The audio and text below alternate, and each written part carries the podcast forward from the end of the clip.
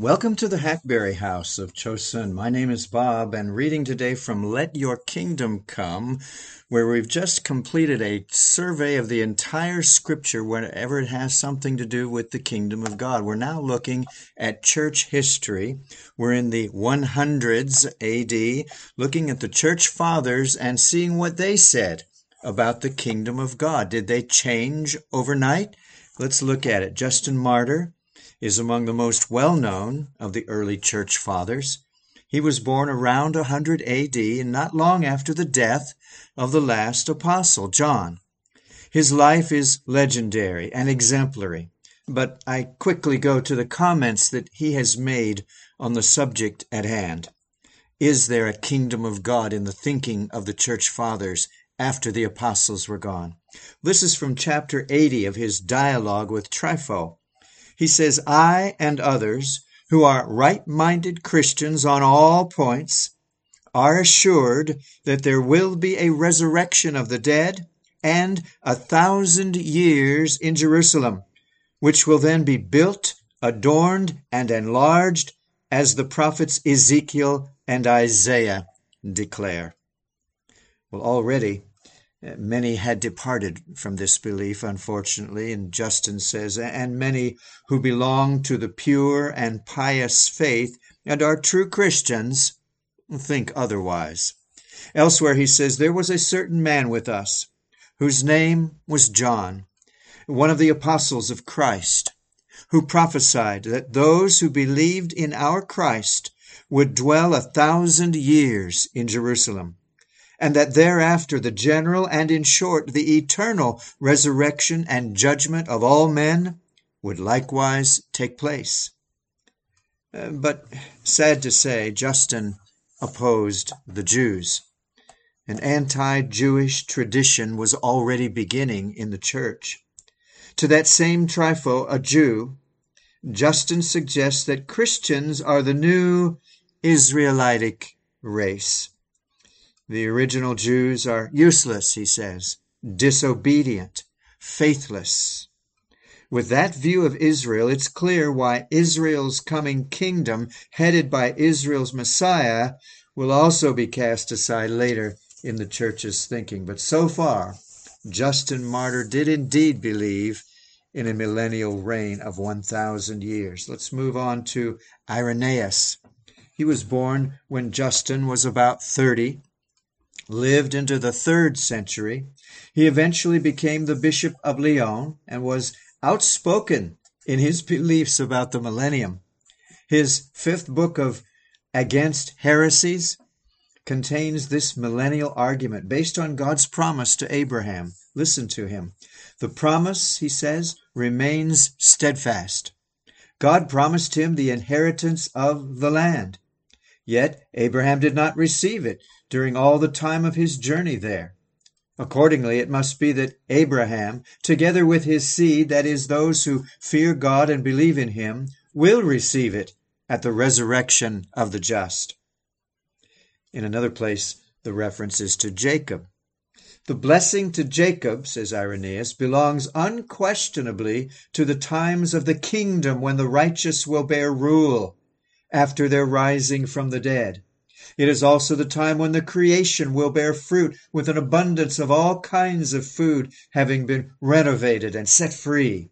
And all of the animals will feed on the vegetation of the earth, and they will be in perfect submission to man.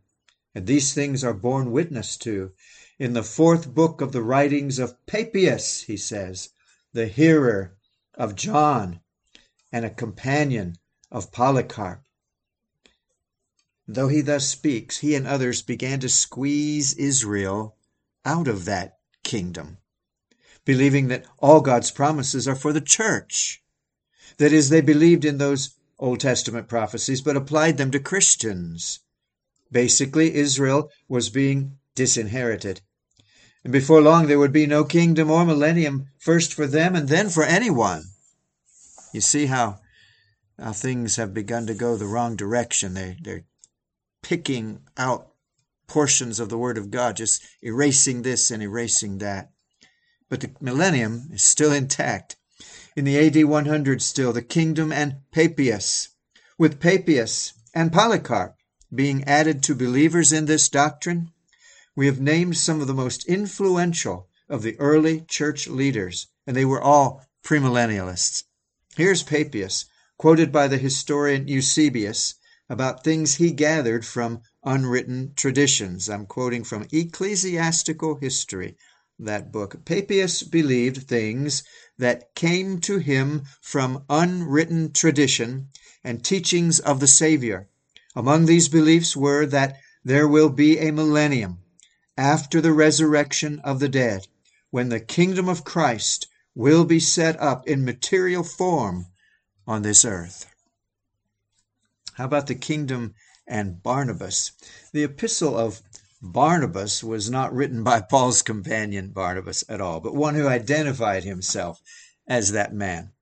This epistle holds to a circulating idea that the history of man would correspond to the six days of creation, 1,000 years for each day. Attend to the meaning, he says, of this expression, he finished in six days. This implieth that the Lord will finish all things in six thousand years, for a day is with him a thousand years. And he himself testifieth, saying, Behold, today will be as a thousand years.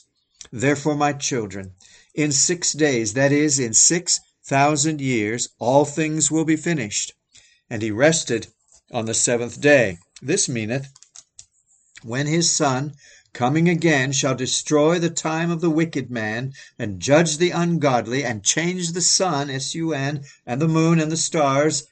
Then he shall truly rest on the seventh day. Also in the AD 100s the kingdom and Tertullian. He was a contemporary of Justin and Irenaeus. Um, well let me talk first about a guy named Marcion this man was opposed to using the entire Old Testament. So there go all the prophecies, and most of the New also. He was devoted to the Apostle Paul, yet he abandoned the teaching of the personal return of Christ. What did this man believe?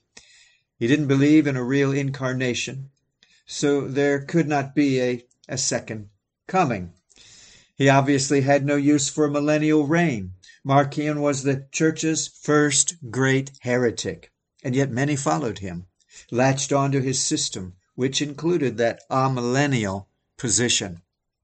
Tertullian, an author, theologian from Carthage, came against Marcion in a tract where, among other things, he defied Marcion's eschatology.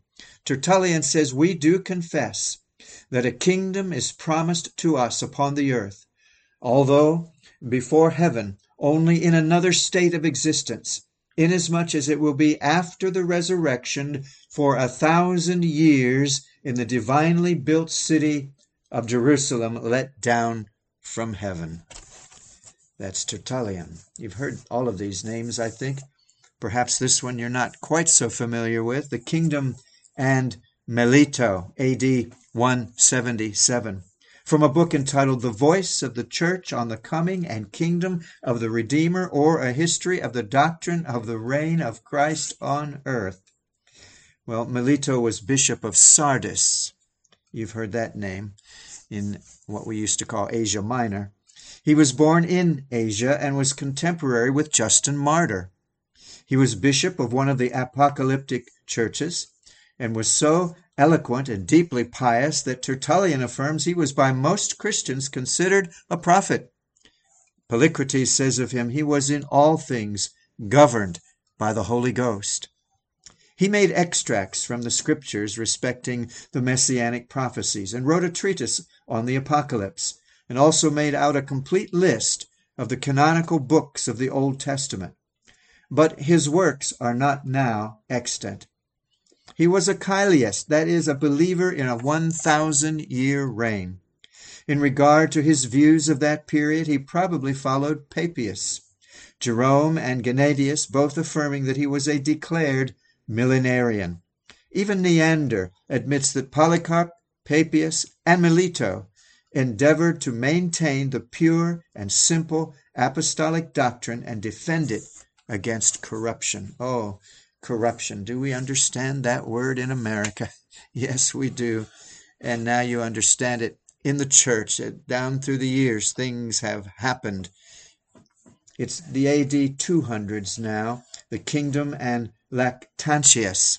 Lactantius was a rhetorician, an apologist, a historian who lived from 240 to 320. Here is his comment The dead will rise again, not after a thousand years from their death, but that when again restored to life they may reign with God a thousand years. Christ will deliver all nations into subjection to the righteous who are alive, and will raise the righteous dead to eternal life, and will himself reign with them on the earth, and will build the holy city, and this kingdom of the righteous shall be for a thousand years. Then there's Methodius, the kingdom and Methodius, AD 200s. Actually, he died in 312. He was the bishop of Olympus and a serious critic of Origen's allegorical ways. He came up with the idea that perhaps all of history is divided into thousand year periods. Actually, others had come up with that before. He says, For since in six days God made the heaven and the earth, and finished the whole world, and rested on the seventh day from all his works which he had made, and blessed the seventh day, and sanctified it, so by a figure, in the seventh month, when the fruits of the earth have been gathered in, we are commanded to keep the feast to the Lord, which signifies that when this world shall be terminated at the seventh thousand years, in the seventh month, the great resurrection day, it is commanded that the feast of our tabernacles shall be celebrated to the Lord, of which the things said in Leviticus are symbols and figures. Amen. Then there's Commodianus, Commodianus in the AD 200s was a bishop from North Africa. Definitely, he believed in a literal millennium. He writes, They shall come also who overcame cruel martyrdom under Antichrist. They themselves live for the whole time and receive blessings because they have suffered evil things. And they themselves, marrying, beget for a thousand years in the AD 200s, the kingdom and Hippolytus. One may have problems with the roundabout way that Hippolytus, the theologian and writer of Rome, came to his millennial view, but most agree that he bought into the prevailing notion of his day that there would be indeed a 1,000 year period of kingdom at the end. He says, For the first appearance of our Lord in the flesh took place in Bethlehem under Augustus in the year 5500, that's Jewish years, and he suffered in the 33rd year. And 6,000 years must needs be accomplished in order that the Sabbath may come, the rest, the holy day, on which God rested from all his works. For the Sabbath is the type and emblem of the future kingdom of the saints, when they shall reign with Christ, when he comes from heaven, as John says in his Apocalypse. For a day with the Lord is as a thousand years. Since then, in, in six days, God made all things, it follows that 6,000 years must be fulfilled, and they are not yet fulfilled, as John says. Five are fallen, one is, that is, the sixth, and the other is not yet come. Well, that reference, I believe, is to people, not years. Uh, but you have to agree that he was a premillennialist.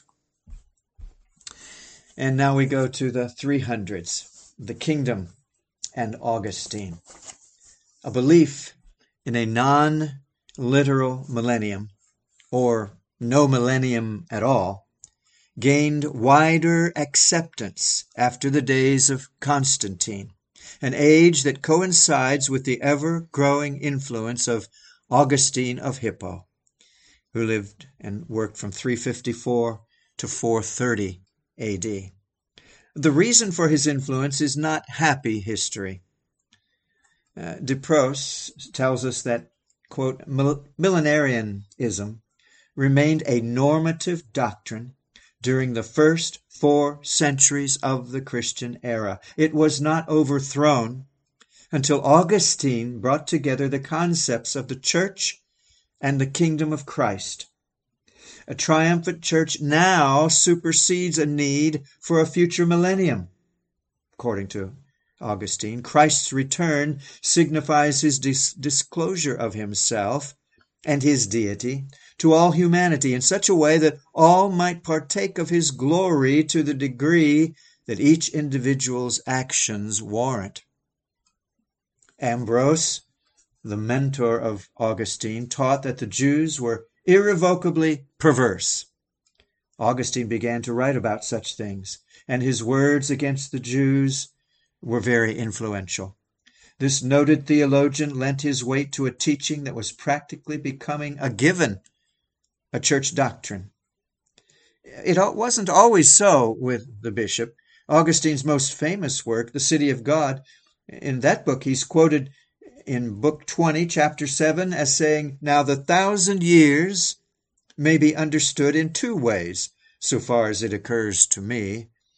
Either these things happen in the sixth thousand of years or sixth millennium, the latter part of which is now passing and so on. That's that's what he believed. One of the things he believed about the millennium to begin with. By the way, may I stop here and say that you know when we came to 2000, the year 2000, a lot of people were thinking this is it. People were still holding on to that 1000 year thing. But you know, if we use Jewish time as they did, we've still got two or three hundred years to go before that particular teaching needs to take place. But I'm not setting dates, I promise you. well, this was his original view, in keeping with many biblical literalists. There would be 6,000 years of purely human history, followed by a golden age of 1,000 years. But his faith in such a future began to waver, perhaps because of the influences of others. Later, he is quoted in a different vein, where he says, The kingdom of God was already manifest in the church.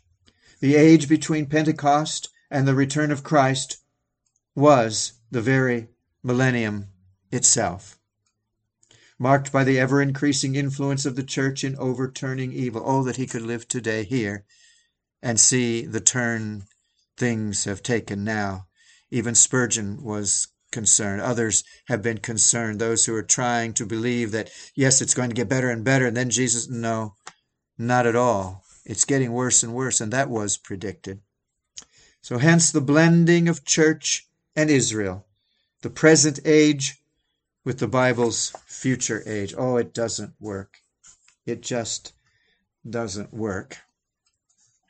Well, the trend was indeed changing as we talk about the kingdom in church history.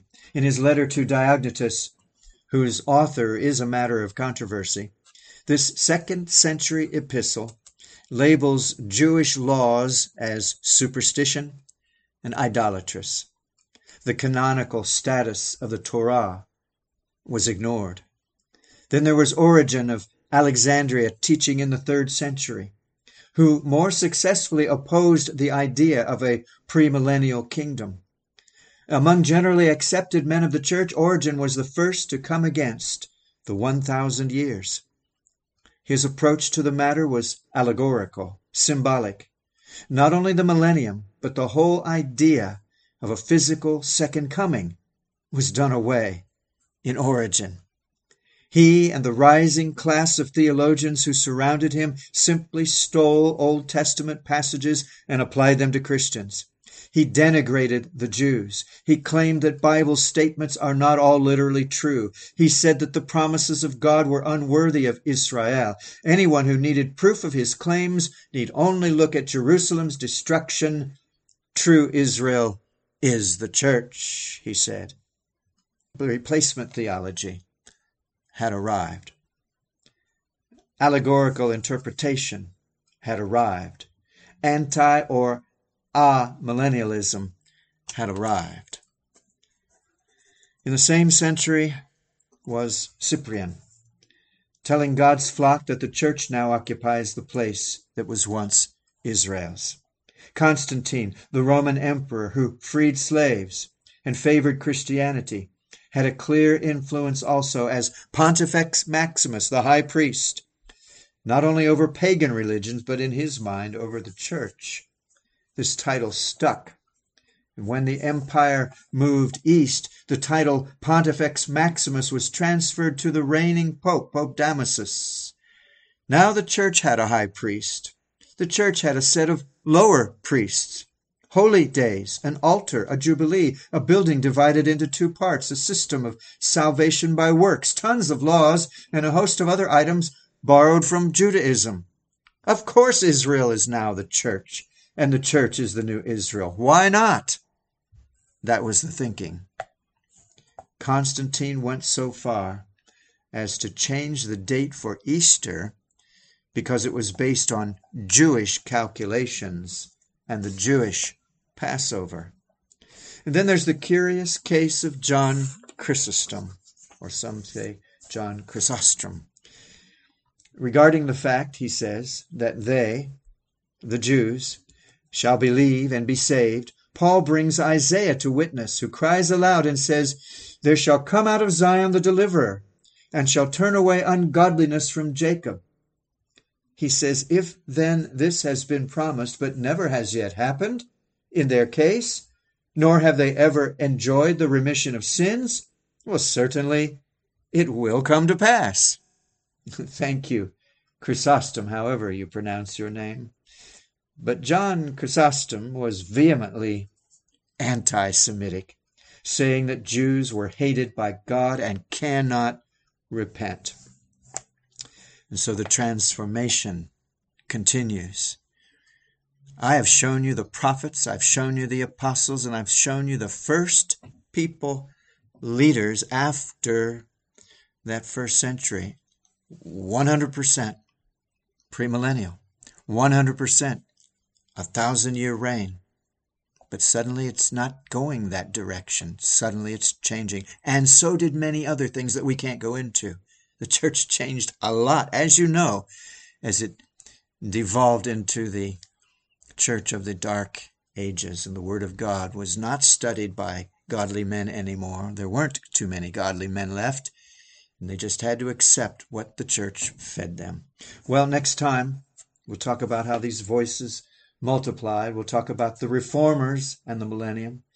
And that's a sad story, but not everybody during that time was a millennial. No, there was a premillennial thread that stayed alive, and then we'll talk about how it came back to life. Stay with us. These are important teachings. I do hope that you will come back and finish this thing. We're almost done. I only have two more, two more audios to share with you. Please come around. And this is the Hackberry House of Chosun. Lord willing, we'll talk again real soon. Bye bye.